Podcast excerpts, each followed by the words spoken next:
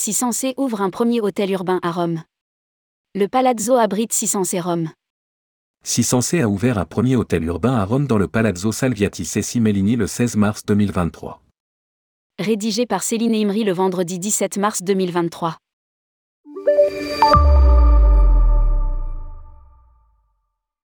Sensé a ouvert le 16 mars 2023 un premier hôtel urbain à Rome, en Italie dans l'historique Palazzo Salviati Cessi Mellini. Cette étape marque également l'achèvement de la rénovation de la magnifique façade de l'église adjacente de San Marcello al Corso. Le premier projet de développement durable parrainé par l'hôtel, indique un communiqué.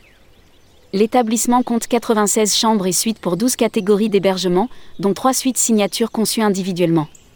Fidèle à la philosophie It With si sensé, les menus entretiennent un lien étroit avec les traditions culinaires locales, que ce soit au restaurant Café Barbivium, ouvert toute la journée, ou sur le toit de Noto.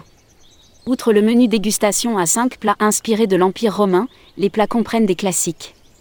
L'hôtel abrite notamment un escalier monumental en marbre avec sa lucarne décorative aux colonnes de l'entrée principale, vieille de 600 ans et récemment restaurée. Le grand bain baptismal datant du IVe siècle a été découvert lors de fouilles archéologiques au début des années 1900 et est désormais visible sous les dalles de verre du Bivium Restaurant Café Bar. Le Spa 600 Sparum propose quant à lui un circuit des bains romains, d'une durée de 60 minutes, qui est une version moderne de l'ancien rituel. Il reproduit le caldarium, le tépidarium et le frigidarium.